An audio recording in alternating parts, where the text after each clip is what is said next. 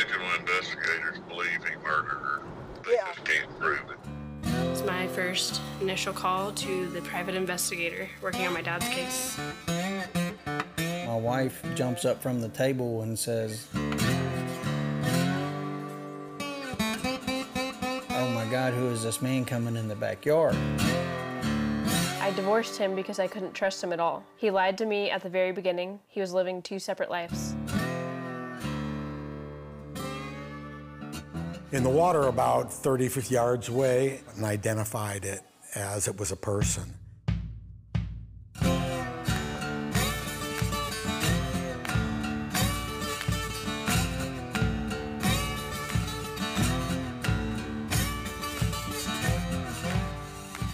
You are currently listening to season two of Ashes to Ash TV What Happened to Carolyn Blankenfeld? Episode 22 Troubled Waters. And I had her on her back, and I was side stroking her, and side stroking, side stroking, side stroking uh, her. Did it for hours. 420, I think, is the earliest time possible that they could have gone into the water. And 710 is the latest time possible that 911 was called. So now, when you look at that, we're really talking about a span of about two hours and 50 minutes. Out on the dock, Bree and I prep our kayaks. So climb down the ladder a little bit and grab the end of this. We lower the kayaks into the water. Got it? Yep. I'm gonna drop it. Yep. Awesome.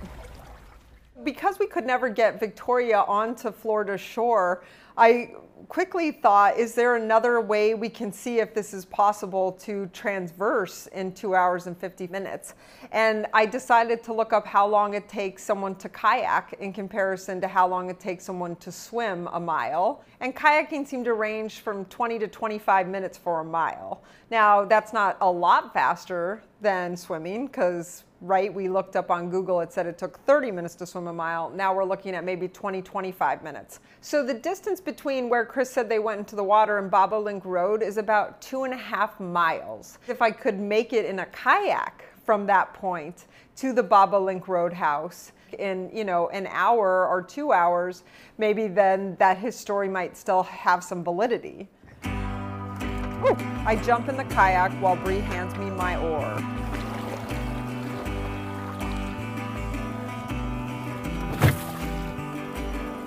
All right, see you in a couple hours. Once we are both secured in our kayaks, we are off. When we went over to Doug's house, the owner of the house on Bobolink Road where Chris came out of the water, he had informed us that by chance that same day that Chris came out of the water at their house just hours earlier, his wife had been outside taking pictures of the kids and the dogs. And when she was doing that, she actually captures a picture of the pontoon in the background, Chris and Carolyn's pontoon in the background, just hours before he comes out of the water. And that photo is taken at 5:03 p.m. That's about 43 minutes between those two times. And again, remember, we're being really generous by saying they went into the water at 4:20. That's the earliest they could have gone into the water according to Chris's timeline. We wanted to make sure we could triangulate that location almost perfectly. Back on the boat, Bree and Victoria head to the area to start our experiment. So is that red roof, right? Is that, she's pointing Uh, at? yeah, the, it looks like a mushroom top, right? Like straight ahead. Yes. Yeah. Barely could see it. Ash is on land with Doug, where his wife was taking pictures the day of the incident. So you're gonna wanna go about a little bit closer, keep coming. Okay. I'll tell you when to stop, and then you're gonna wanna head north. Right, right straight, yeah, between there and the peak of those trees, Okay. Yeah. Right? We rented the pontoon and we drove it back and forth across the bay until we were actually able to almost perfectly recreate the picture that the family had taken on Bobolink Road. Hey, grab GPS coordinates where you guys are right now, too. I think you don't need to go any further out, so just go to the left then.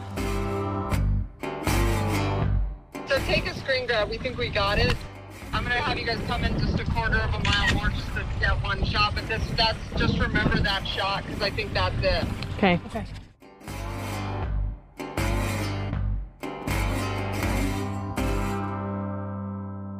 We were able to get the location of that pontoon maybe within 20 yards. I mean, we really drove it back and forth until the pictures looked almost identical to kind of get where that pontoon was. So now we can look at that distance and decide if that makes sense that the pontoon went from where he says they went into the water and ended at 503, a half mile from the Bobolink house. And the craziest thing about that is where that pontoon sat in the water is where the sandbar started coming into shore. So if you got out of the water where you see that pontoon boat, you could literally almost walk from that point to the Bobolink Roadhouse. What a perfect place to ditch the boat is right along the sandbar because if you ditch it there, you're pretty safe getting from that point all the way into shore because basically you can walk almost all the way. There is a small canal in the center that's maybe 50 yards that goes a little bit deeper, maybe six, seven feet, but it's still, it's not even that much deeper. And then it quickly goes back to like three or four feet deep. So you can pretty easily walk. We sat down with Englehart, who discovered the abandoned boat. Uh, we were just at my house and we noticed a boat out there and you know you sit when you're on the water you're looking out there all the time. You see boats go by but this one was just floating and towards the land and we didn't see any activity on it. Englehart, the gentleman who found the pontoon just floating by his dock, actually kind of saw it approaching the dock and he said he first sighted it at 5:50 p.m. So these homeowners caught a photo of it at 5:03 and then we know that Englehart saw it at 5:50, went and got it and then called the police that there was a just random pontoon on the loose basically. So what we're looking at here is the pontoon speed. First, we have to take into account that the boat traveled 2.5 miles in 43 minutes. So we just need to divide that. And that equals one mile every 17 minutes. 5:03 p.m. to 5:50 p.m. Now the boat has slowed down significantly. The boat travels 0.5 miles in 47 minutes. So on the flip side, that really is 1 mile over 94 minutes. Did the boat race from the spot where they got into the water to where the Doug's family took the photo and then it really just slowed down as it creeped into the Englehart home? I mean, that's possible. Uh, obviously, water changes, things change. Maybe the current only took it that far really fast and then it just slowed it down and the boat just kind of trickled in. But it did kind of raise some concerns for me if that was a valid possibility. Back on the kayaks, Bree and I continue our journey.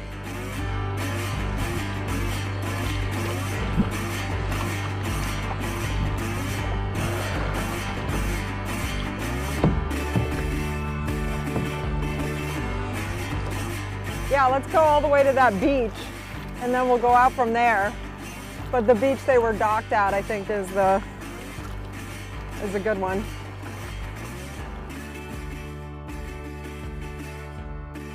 Then I questioned Englehart.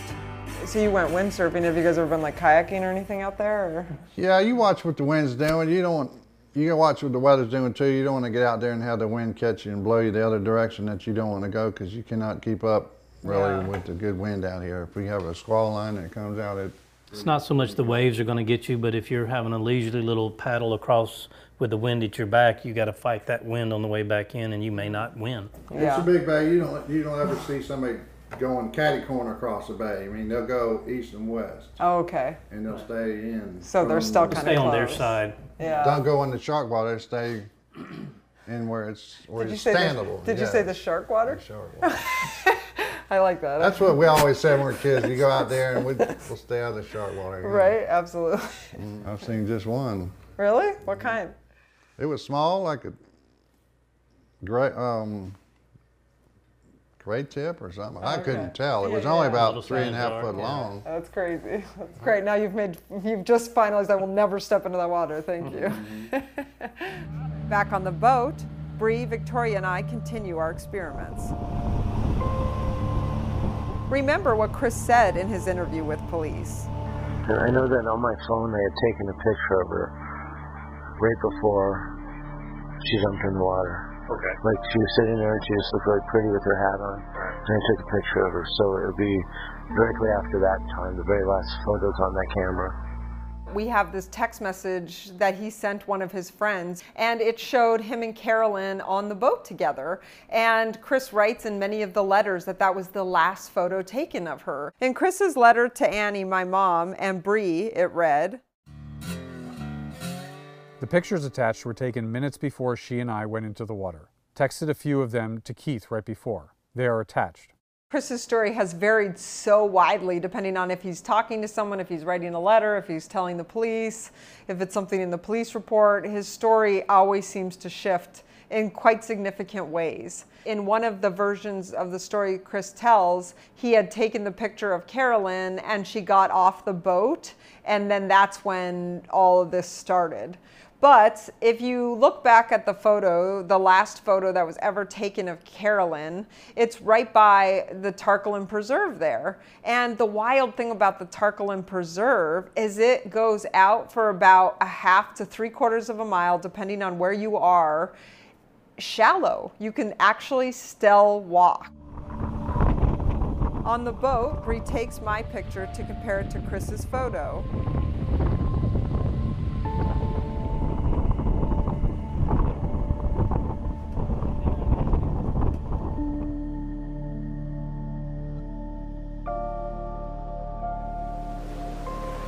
Right, so I'm about to get off the boat. We've just taken the photo. I feel like I'm gonna be able to stand. Also, most people die from shark attacks in four feet of water. So I feel like it's about four feet. So if I don't come back, I lower myself into the water. Woo! Hello! You standing? Walking, people! Are you able to get back to the boat? No problem. Yes, because I can just walk back to the boat or walk to shore. Wow, that's incredible. Well, I think that's pretty telling. I mean, I, I was only like up to here, I want to say. So, we really drove up and down that beach to find out their distance from the beach to see if there was any point that it was so deep that you weren't standing. All right, well, let's just check that other side, and then I feel like every place we've been easily able to stand pretty much. At the next stop, Bree takes my picture again to compare it to the original. Okay, yeah, Holy it's right here. Okay, Okay. Here. All right. Uh, hold, hold mine so you can get a picture. Ash, this is fucking it. Is it? Okay, Yeah. nice. It's gotta be. I think we're a little too far. Hold on, let me kind of. This picture's kind of zoomed in. so- Okay. No, I think that's perfect right there.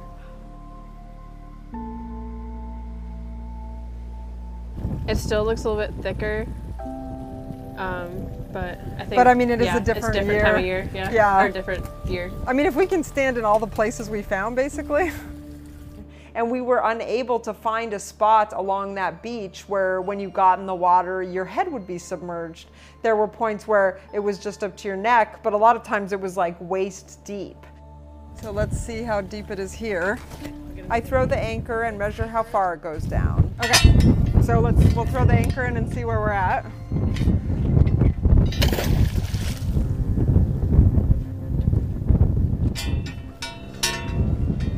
So it comes back to here. So what I'm five foot eight, So like close to eight. eight feet, I would think.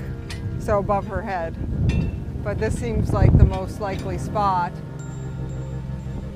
But the, the crazy thing is, if they went in here, that spit of land comes out right here all the way. So it just doesn't make sense if this was the spot. The tide's much calmer in this little. That's actually a solid point. It's much calmer here than on the other side. If it was on the other side, the believability of how the tides are or how the how much less calm it was, I could see something happening. But you all those sides we could almost stand on. Any that we thought were over there, you were like in three, four feet of water. Here you're in a little bit deeper water, but I don't feel like if the tide grabbed you that you could possibly miss the sandbar. I mean, it would have had to drag you the opposite direction and then all the way back this way. you think if that if it was going to grab you, it would have pulled you over to that shore. And I mean, this isn't even that wide, but I think we're talking about a mile from this shore to this shore. And then that sandbar probably spans about half of that. If she had jumped off the boat at that point, it just doesn't really make sense that she would have been taken away. She could still walk. Chris would have been able to walk. It would have been the most likely spot to go back to. So that was kind of the last thing that we wanted to try to see if that could have been a significant part of what happened here. But instead, again, we found that you're basically walking along a sandbar, which leads right into the beach. So you can kind of safely walk from the spot that they took that picture all the way up to the beach. Again, we are talking about a two year difference, and things obviously do change and shift. So, but from everyone we've spoken to, it seems like the bay has always been really shallow, and that is nothing new. Back on the kayaks, Bree and I continue our experiments. I'll keep doing this so you know that I'm at bottom and I'm not faking it. the whole day today, Ash and I, when we were on the kayaks, we kept stopping to put the oar down to see if we were still touching the bottom. And we could still touch the bottom for at least a mile away from Doug's house. Bree finally puts her oar in a spot that she can no longer touch. It went under the boat, had an angle. Okay, so that's Can't touch anymore. All right, so that we need to do a Google point for basically. I feel like this is kind of the first where you couldn't walk anymore. That's got to be like a mile out, honestly. You could le- legit walk out there for a mile before you can't touch ground anymore. Back at Englehart's, they explain. It's a long way. So you can be out there right now and it'd be up to your, a little above your knees. Yeah. At the end of my dock right now, it'd be about your knees. Yeah. It's shallow. Then it goes up to a little bit. Then, shoot, 700 feet, it might be up to your waist. Yeah.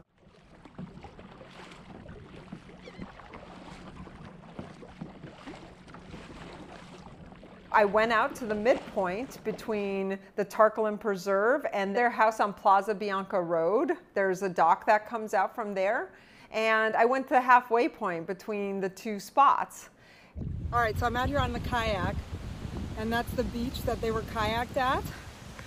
And then over here is where they were headed back home. So this is probably around center point or very close. So I'm gonna do a pin drop right now. Um, sorry, I got sunscreen all over my face. A pin drop right now just to show where I am in case I'm off at all. And then um, I'm gonna head back. Once I got to the halfway point, I turned the kayak around and I kayaked as hard as I could kayak. I kayak a lot, so I'm pretty skilled at it. And I was just going, going, going, going, like I did not stop.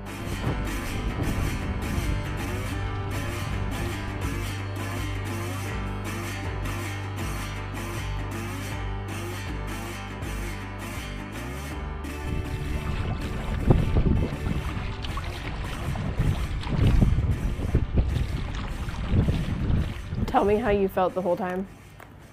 Again, I think much like the swimming, I thought the kayak ride would be easier than it was. So did I, honestly.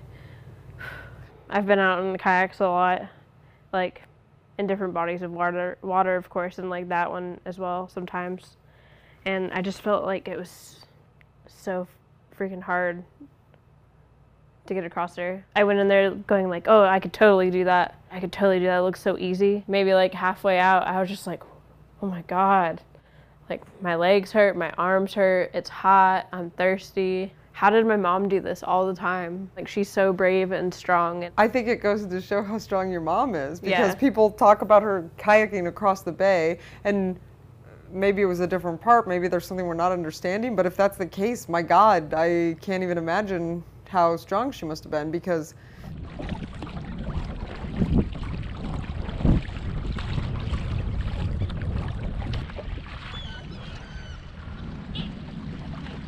I want to die.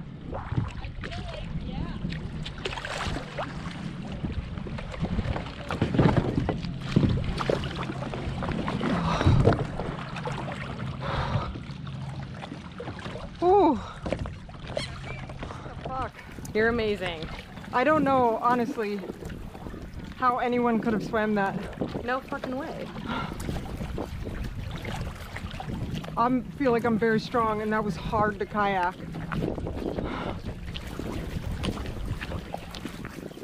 I really didn't have the energy to get back, and I made it, obviously. I kept having to stop, and I kept getting carried back. Every time I stopped, I felt like I, you know, two steps forward and two steps back. Yeah. And then it was just stressful uh, because my whole body, everything on my body hurt, including my legs, which I was in a kayak. So, like, why did my legs hurt? But my muscles wanted to give up. I was shaking. And by the time I got to shore, I just don't feel like I could paddle anymore. So, I actually Yeah. got out of the kayak and walked to the kayak because I could walk in there. I did that at one point too. On the boat, we headed to the pier that Chris and Carolyn loaded up the boat and headed out from. Since we feel pretty good that this was probably the point, this was one version.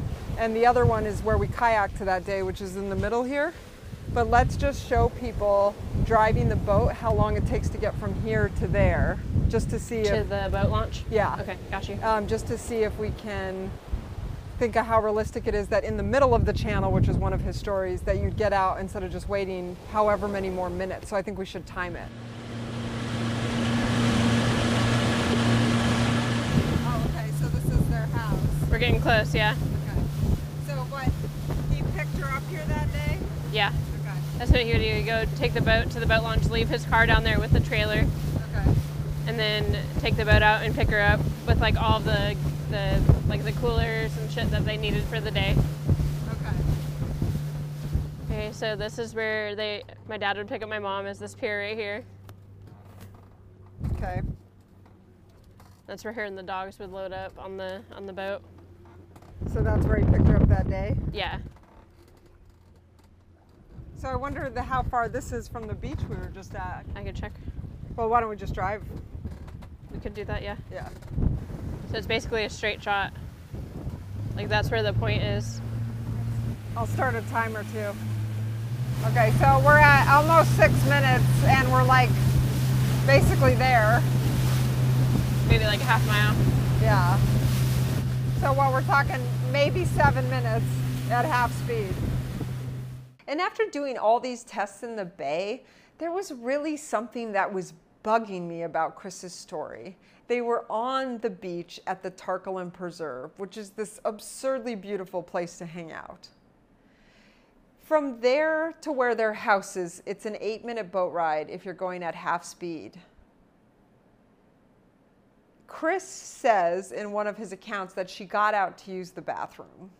Now, I'm not certain because obviously, eight minutes someone might not be able to hold their bladder for. But I kind of am surprised that a person who boats often wouldn't have thought to have used the restroom while safely on the beach or couldn't have thought to themselves when they were in the middle of the bay, I can wait four more minutes because they would have been halfway home, right? I can wait four more minutes until I get home and I can use the bathroom with privacy and not the fear of being in the middle of the bay. But instead, according to him, she wants to go right there in the middle. And I, I just think if you're out there and you're looking at it, I just don't think it's something that you would commonly do. And he describes her as just jumping off the side of the boat, not even waiting for the ladder to go down or anything, which is even harder for me to kind of wrap my head around. So, not only are you going to kind of do an absurd behavior, which is use the bathroom in the middle of the bay when you could literally just be in the boat for four more minutes and in a safe spot to use the bathroom.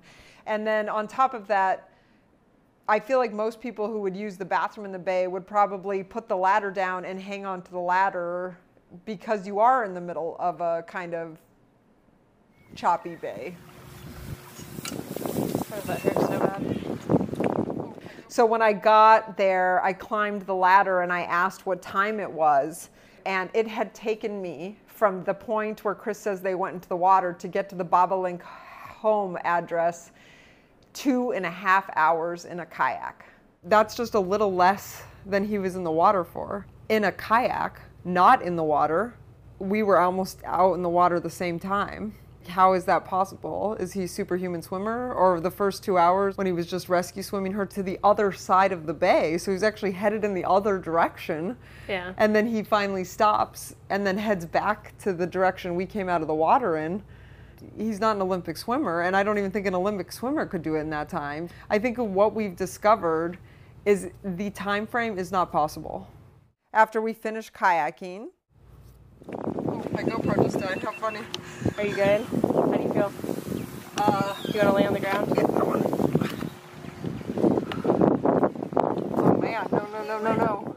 When you got out of the water, I noticed you laid on the ground like my dad had had done. How did you feel when you did that? That's what was crazy. So the homeowners are adamant about how weird it was when he got out and he laid in a supine position on the ground with his arms out and his nose on the concrete itself. But what I was shocked by is not only was it hard for me to breathe and I was fully exhausted, but I thought I was going to throw up because I was in that position and my heart was racing. So I only kayaked. He was swimming and had just lost his wife. So I would feel like there would be exhaustion far beyond where I was and absolute inconsolable sadness. And to me, that would be the worst way to place yourself if you were in that scenario. I feel like you'd want to sit, stand, even lay on your back. If you had to lay down, I still don't think you would lay on your stomach. It's very constrictive, and I felt like I couldn't breathe because of how I was like panting. I don't think I'm able to move my arms for days. I'll drive. I'm driving. Later. Thank you. Also, I put sunscreen on before we left the house to go kayaking. I put it on, and, and it was 50, and I put a lot on. Then I put on before we went into the water, and then I put it on when I hit the point where they went into the water to turn my kayak around to come back, and I burned. So did I. I have like mad tan lines from being out there the same amount of time as my dad claimed to have been out there. Right, and what's crazy is the homeowners and the investigators, and in the initial report, it says he didn't have a rosy red face, he didn't have a red back, he didn't have a red neck, and he didn't have the luxury to reapply sunscreen. So let's just say he put 50 on before they went boating or on the boat. Between the time he, says they went in, which is a text message that was sent to Keith, and the time that he came out, could have really only been a, a little bit under three hours. If you didn't apply sunscreen, I think you'd be burned crispy like a lobster. We were able to reapply, so we got burned. Still burnt. yeah, exactly. And I think through all this experimenting is when what you what you get is that we're not being told the truth. And I'm not saying that means that Chris killed Carolyn. Is what I'm saying is what happened to Carolyn. I want to know what really happened to Carolyn because none of the stories that he told make any sense and I can't even recreate the circumstances in which they were under. Actually physically going out there and being in the boat and being in the kayaks. I just don't think it's possible that anybody could do that. And I could be wrong, but I just like for now, I don't think it's possible. Yeah. Ashes to Ash is created by Ash Patino, associate producer Kate Giordano, edited by Jenna A. Bush, co-host production manager Bree, crew members Montana Samuels, Cole Ellers, Victoria Gockler, and Victoria Gockler is also the technical swimmer that we used in the bay. Musical score created by David Patino. Please subscribe on our website to watch commercial-free content, ashes to ash tv.com, A-S-H-E-S-T-O, A-S-H TV.com. If you know of any illegal activity involving this case, please reach out to your local law enforcement. If you have a tip you'd like to give us, please email us at ashland57 at gmail.com, A-S-H-L-A-N-D 57 at gmail.com. We can keep you anonymous if you prefer. To follow us on Facebook, go to Ashes to Ash True Crime, and on YouTube, Instagram, and Twitter at Ashes to Ash TV.